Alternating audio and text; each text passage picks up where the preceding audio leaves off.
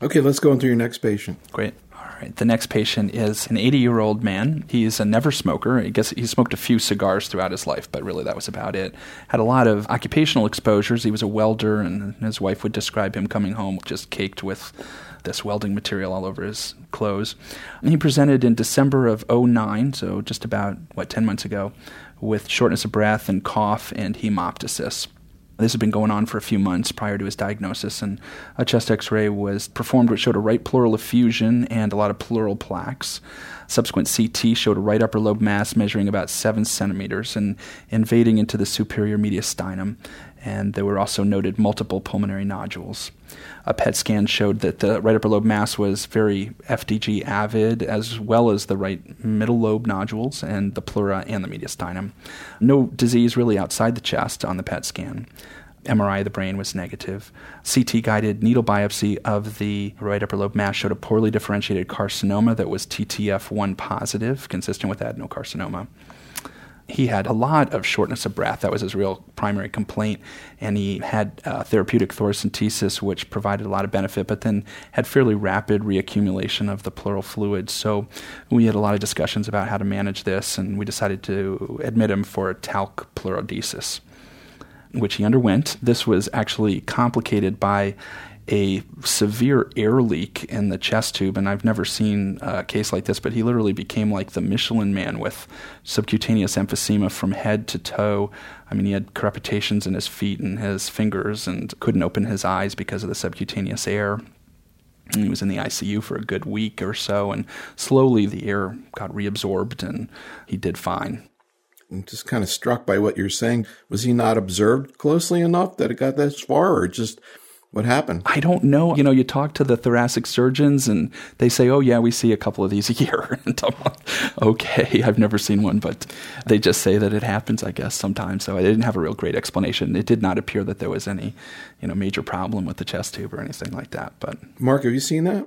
You know, we were talking about this. I haven't certainly seen it to the extent that Matt describes in this particular case, but we have seen some, you know, regional subcutaneous emphysema, but not kind of, you know, the equivalent of anasarca with subcutaneous emphysema, which just sounds like I've not seen a case like that. And I'll have to, when I get back to Chapel Hill, I'll have to ask our surgeons how often they see this kind yeah. of thing. Amazing. It was quite dramatic. so then what happened? He actually recovered fine. The talc pleurodesis took, and the right pleural effusion resolved, and he really felt quite a bit better. He received his first cycle of carboplatin and paclitaxel in the hospital, and again, that was back in December of 09. Can you kind of bring us up to date? Sure. You know, it was interesting. There was a lot of discussion with the family at our initial presentation and periodically throughout his therapy about alternative botanical remedies and things like that. They were very much lobbying for high dose vitamin C infusion and chelation therapy and things of this nature, which was a challenge to navigate. There was a local doctor who actually did give him some high dose vitamin C, and as far as I know, didn't have any major toxicity to it, but we didn't obviously do that in our office. We did do epidermal growth factor receptor mutation testing, which was negative given his non smoking status. It seemed like that may have had a high chance that that would have been present. He tolerated the therapy with carbopaclitaxel quite well had a great response in terms of his shortness of breath really resolving. And we moved into second line or maintenance therapy with pemetrexed almost immediately upon completing the carbopaclitaxel. And he received that once every three weeks throughout the summer. He probably received somewhere around six cycles of that and slowly progressed with worsening cough and shortness of breath. And restaging scans over this past summer showed progressive pulmonary nodules diffusely in both lungs, going along with uh, worsening cough and dyspnea. And that is really where we are right now.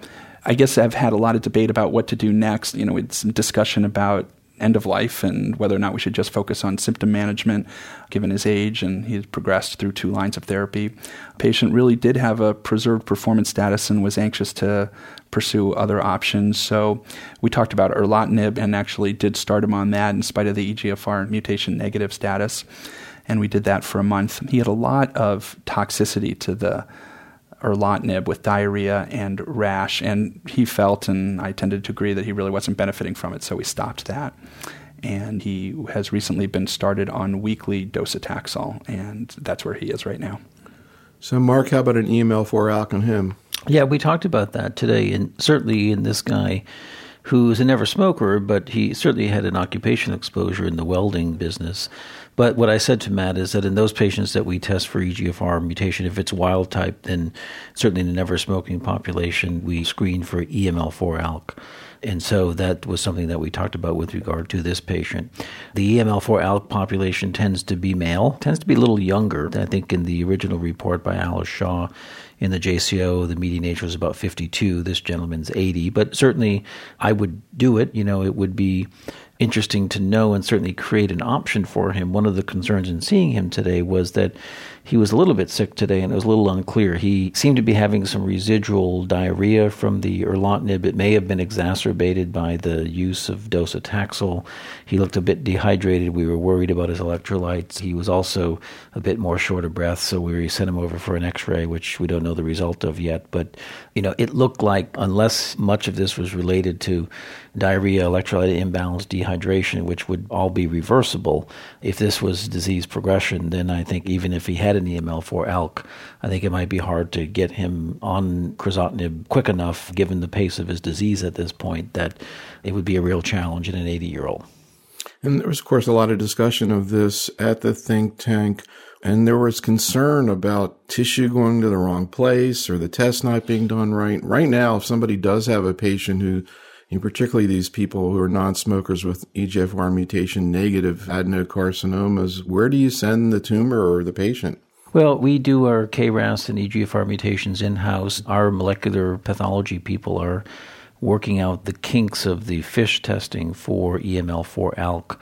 I'm no expert in molecular pathology or FISH testing, but they tell me it's a challenging FISH assay. We have been sending ours out to a third party who does a PCR based test. We typically get it back in three to five days. It's pretty rapid. We're accumulating some EML4 ALK positive patients from the outside third party so that we can do our quality control with our internal FISH testing. So that's kind of where we are right now. I think there are a number of companies that will do it for you relatively quickly as long as you have enough tissue.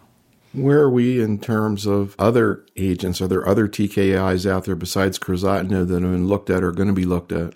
Well, I think that the finding of these EGFR mutations in these EML4 ALK translocations has really provided a great deal of optimism about finding a number of other molecular abnormalities that may be druggable targets. We've all heard about the BRAF story in melanoma. That may be true in a small percentage of non small cell lung cancer patients. There may be other mutations in other kinases that could provide druggable targets. I think many of those other drugs are in the very early phase development and may or may not work out based upon this. But I think that these two examples, which I think have really changed clinical practice, the EGFR mutation story, and now in the wake of the EGFR mutations, this EML4 ALK translocation, which, you know, we all saw the crizotinib data at ASCO, and it was every bit as good as the TKI EGFR data in patients with EGFR mutation. So I think this is a lung cancer with a different biology and a biology that's amenable to a deviation from our age old standard of platinum based therapy and using these oral targeted agents can be quite effective in some patients. So, in practice, whether you're in community practice or academic practice, this is an opportunity to perhaps have a big impact on these patients with these defined molecular abnormalities. And I'm optimistic that we will find other ones, but in terms of the primetime use, I think erlotinib and crizotinib and those strategies are here. Mark, what percentage of patients are ALK positive? It's a good question. You know, I don't know that we have a great handle on that. If you look at the literature, it looks like about 4% of adenocarcinomas are EML4 ALK positive. The likelihood of finding a EML4 ALK translocation in squamous is much less than probably 1%. So if about 50% of what we see is adenocarcinoma, you know, 4% of that is about 2% of the lung cancer population annually. You know, the lung cancer population is a big population. We probably have at least, you know, somewhere in the range of 100 to 150,000 patients a year that have stage 4 disease. Either they present with stage 4 disease or, you know, a surgeon resected them 2 years ago and now they relapse with stage 4 disease. So it's a big population. So 2% of a big number is a lot of patients that we could benefit. So I think it bears keeping in mind that it's not necessarily a rare occurrence, although as a percentage basis of the lung cancer is going to be low. So, getting back to the reality of this situation, Matt, it looks like it's going to be another person you're going to be involved with palliative care. You already are involved with. What do you see looking out over the next few months? What's his home situation? What are his concerns? What's his state of mind? Oh, he's got an extremely supportive family. His wife is with him at every visit, and his extended family has been with him on many occasions. A very nice group of people. You know, up till now, I think he's just really had a very good quality of life. I guess I, one concern I've had about his clinical courses, the maintenance pemetrexed that he underwent over the course of the spring and summer really didn't give him any break at all from therapy, and he ultimately ended up progressing on it. And I guess that was one thing that sticks out in my mind of whether perhaps a chemo holiday might have been beneficial and then to pull the trigger and start therapy when he's more obviously progressing. So that's something I'm thinking about just in retrospect. I guess in the short term, I'm really worried that he's actually actively progressing in front of our eyes and not going to really tolerate any further therapy. And I suspect when we do some scans in short order that that's what we're going to see. And I don't think he's going to be a good candidate for any further cancer therapy at this point. And so I probably will be looking at shifting towards really symptom control and a purely palliative care kind of strategy for him, I think, in short order. Looking back over his course, though, actually, now that I look at it, what about the issue of bevacizumab? He never received that. He did, you know, and we actually, after the progression on the pemetrexed, I had tried to get him docetaxel, bevacizumab as the next maneuver, and we were denied by the powers that be in our insurance industry. How often do you see that, Mark? I mean, presumably it wasn't paclitaxel and Bev in the first line, or just wasn't paclitaxel. What do you see in terms of people's ability to actually get bevacizumab? Well, you know, I think that it seems in my impression, I mean, the data supports bevacizumab in the first line setting clearly. We have the data from ECOG 4599. We also have the AVAIL trial, which, for better for worse, it is a positive trial, and those were all done first line. The second line experience is really in the context of the beta trial, which was technically a negative trial for those of you who don't know the beta trial, it was a second line trial in which patients were randomized to erlotinib placebo versus erlotinib plus bevacizumab. Interesting trial. Primary endpoint was overall survival, and it was completely negative. There was a very high percentage of patients that went on to third, fourth, and fifth line therapy. And so the thinking might be that since there was such a large percentage of patients that got subsequent therapies, that that could have blurred a survival advantage.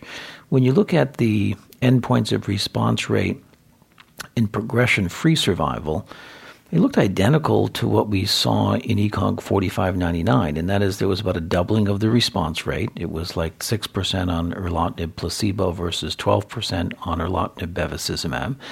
And the hazard ratio for progression free survival was 0.62, which was almost identical to what we saw in ECOG 4599 for PFS, suggesting that this is a biologically active drug. It didn't translate into a survival advantage, but it had clinical benefits of response in PFS. So, do I think this is a drug that for some reason you didn't get it in the first line is totally useless in subsequent lines? No. In all honesty, I think it comes down to who's going to reimburse the drug. And if you're outside the first line setting, sometimes that can be an issue with third party payers since there clearly is not an indication for it there but I don't think that there's something biologically different about treating lung cancer in the second, third line setting when it comes to anti angiogenesis versus the first line setting.